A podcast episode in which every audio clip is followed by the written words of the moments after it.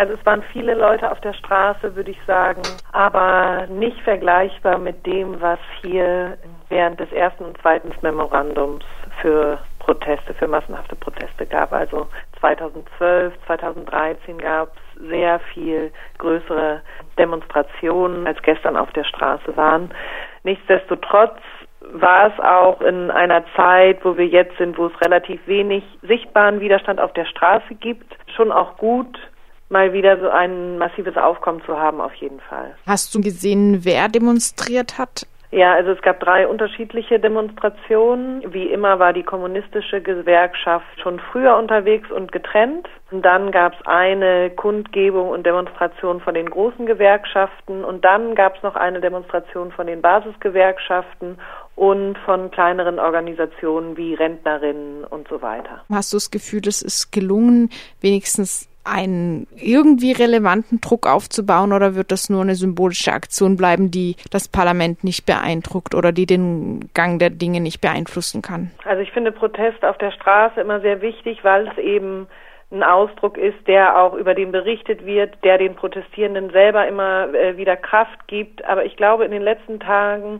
haben die Menschen hier die Erfahrung gemacht, dass selbst wenn es massenhafte Diskussionen gibt, also hunderttausende, hat es keinen Einfluss so richtig auf die Prozesse, die dann im Parlament stattfinden. Und ich glaube, darum ist auch der Fokus so ein bisschen von Großdemonstrationen weg eher hin zu der Organisierung in Gewerkschaften und vor allen Dingen immer mehr in Basisgewerkschaften. Die bekommen dann Zulauf zurzeit? Genau, also es ist in ganz vielen Betrieben so, dass neue Gewerkschaften gegründet werden außerhalb von den großen Gewerkschaften. Also einer der Unterschiede zum Beispiel von Basisgewerkschaft und großen Gewerkschaft ist, dass es keine Funktionäre gibt. Also alle Aktiven in den Gewerkschaften sind auch selber Arbeiterinnen und Arbeiter.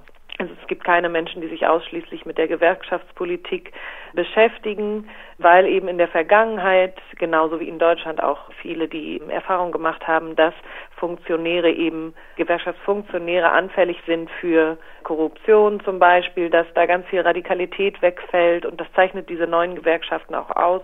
Also die Forderungen sind sehr viel radikaler als die Forderungen der großen Gewerkschaften. Gab es da auch schon Erfolge? Ja, also die sind sehr viel spontaner eben. Ne? Also ich, die Streiks zum Beispiel, die in kleinen Gewerkschaften stattfinden, werden sehr viel spontaner ausagiert. Also da ist das dann auch so, dass zum Beispiel in einem kleinen Betrieb eine Mitarbeiterin soll gefeuert werden. Das wurde mir gestern erzählt von einem Menschen, der in einer Basisgewerkschaft aktiv ist. Eine Person sollte gefeuert werden. Dann haben sich spontan 50 Menschen dieses Betriebens versammelt und haben eben gesagt, okay, wir arbeiten jetzt heute nicht mehr.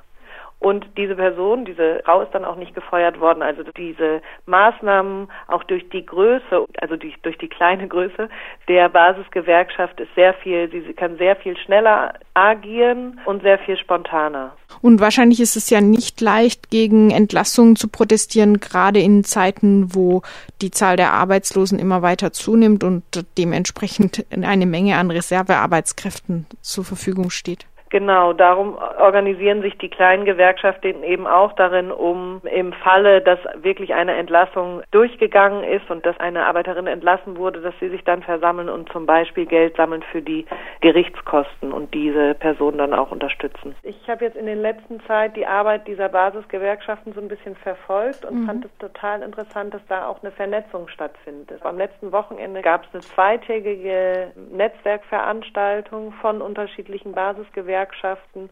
Und ich finde total wichtig, dass es eben auch hier eine europäische Vernetzung stattfinden kann unter den Gewerkschaften, weil ich glaube, dass es ganz wichtig ist für viele Strukturen und nicht nur Basisgewerkschaften, sondern ganz viele Netzwerkstrukturen, dass die eben international bekannt werden. Das finde ich total wichtig, nicht nur für deren Fortbestehen. Fortbestehen können sie auch alleine, aber eben auch um Druck auszuüben auf der politischen Ebene. Kannst du genauer sagen, was die Abgeordneten jetzt nach ihrem Verhandlungsmarathon diese Woche heute abstimmen sollen? Es wird abgestimmt abgestimmt über neue Maßnahmen, die in den nächsten Jahren in Kraft treten werden. Also manche treten noch 2017 in Kraft, manche 2018 oder 2019. Und das ist eben ein ewig langer Maßnahmenkatalog, der sich erstreckt über Kürzungen bei Renten, Einschnitten im Arbeitsrecht, im Gewerkschaftsrecht, aber auch Privatisierung sind Thema des Gesetzespaketes, das verabschiedet wird. Und es ist interessant, sich die Debatten anzusehen im griechischen Parlament, weil es ist ganz interessant, wie die Schuldzuweisungen da passieren. Also die Opposition aus Konservativen und Sozialdemokraten sagt zum Beispiel, okay, ihr führt jetzt Sparmaßnahmen durch und das arme griechische Volk muss jetzt noch mehr Steuern zahlen zum Beispiel, kriegt weniger Renten. Die Syriza-Regierung sagt, ja, aber wir sind doch gar nicht schuld an dem ganzen Dilemma, das habt ihr uns doch eingebrockt und wir führen ja auch Gegenmaßnahmen durch. Das ist so ein Argument der griechischen Regierung, okay, wir führen nicht nur Austeritätsmaßnahmen durch, die uns fünf Milliarden Euro einsparen sollen in den nächsten Jahren, sondern wir haben ein Riesenprogramm von 7,6 Milliarden Euro, also mehr als die Sparmaßnahmen, dass wir ausgeben, um soziale Ausgleichsmaßnahmen zu schaffen. Also in dieser Logik, wir verschlechtern zwar das Arbeitsrecht und privatisieren und beschneiden die Rechte der Gewerkschaften, aber für die ganz Armen haben wir dann Charity Work. Also für die, denen geben wir dann, weil die sich nicht mehr selber helfen können. Also für mich ist das so ein bisschen so eine Logik, die eigentlich den Menschen die Rechte beschneidet, vor allen Dingen in Bezug auf Rente, Arbeit und gewerkschaftliche Organisationen und dann diesen Menschen, die sie entrechtet hat, auf der anderen Seite danach wieder hilft zu überleben, aber sie nicht dazu fähig macht, irgendwie sich selber gute Bedingungen zu schaffen. Wenn nun das Arbeitsrecht weiter verschlechtert wird, wenn die Steuerfreibeträge weiter gesenkt werden, die Renten gesenkt werden und so weiter, dann wird wahrscheinlich die Armut weiter steigen. Ich habe da gerade Zahlen gelesen, dass die extreme Armut von 2,2 Prozent der Gesamtbevölkerung im Jahr 2009 auf 13,6 Prozent 2016 gestiegen ist. Das sind immer so ein bisschen abstrakte Zahlen von weitem. Und ja, wenn wir zum Beispiel ein Interview darüber führen, habe ich das Gefühl, wir müssen immer wieder über dasselbe sprechen. Die Renten mhm. werden weiter und weiter gekürzt, die Arbeitsrechte weiter und weiter verschärft. Wie sieht denn das im Konkreten aus? Wie sieht das vor Ort aus, wenn immer mehr Menschen immer ärmer werden in Griechenland? Ich finde, es ist nicht so bemerkbar im öffentlichen Raum. Ich glaube, viele Menschen, die aus Deutschland nach Griechenland kommen, sagen mir dann, okay, ach, die Leute gehen ja immer noch aus und trinken Bier oder ich sehe ja gar nicht so viel Armut auf der Straße. Es sind ja gar nicht so viel Geflüchtete auf der Straße. Das Straßenbild, glaube ich, ist nicht so aussagekräftig und ich glaube, es ist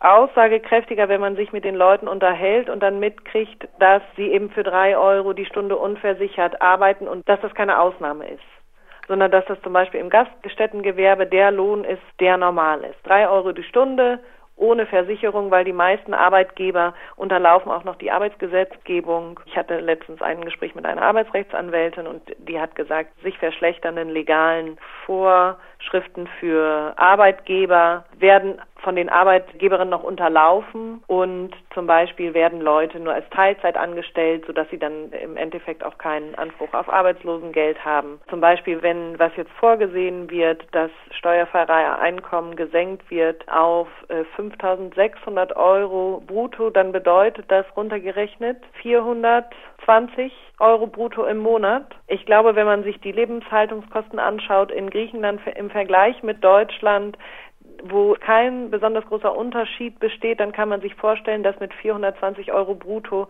es nicht einfach ist, über die Runden zu kommen. Wie sieht es denn für die kleineren Basisgewerkschaften aus, die du jetzt genannt hast? Eben, es soll im Rahmen dieser Austeritätsmaßnahmen zum Beispiel die Hürde erhöht werden, um legal streiken zu können. Wenn ich es richtig im Kopf habe, müssen mindestens 50 Prozent der Beschäftigten zustimmen, dass es einen genau. Streik geben kann. Umgekehrt werden die Hürden gesenkt, um einen Streik für illegal zu erklären. Erschwert das nicht die Arbeit gerade solcher kleinerer Gewerkschaften? Auf jeden Fall. Vor allen Dingen, weil auch bei den kleineren Gewerkschaften in den Betrieben nicht unbedingt alle Arbeiterinnen in diesen Basisgewerkschaften organisiert sind. Zum Beispiel in einem Betrieb, den ich kenne, da ist es ein Viertel, der in der Basis Gewerkschaft organisiert. Mhm. wird und von dem man ausgehen kann, okay, die würden einem Streik zustimmen. Mhm. Aber die unternehmen dann eben auch solche Maßnahmen, dass sie spontan streiken, was dann natürlich aber auch als illegal gewertet werden könnte. Ne? Mhm. Also dann legal. Da verschieben sich eben die legalen Maßstäbe und der Streik, von dem ich am Anfang des Interviews erzählt hätte,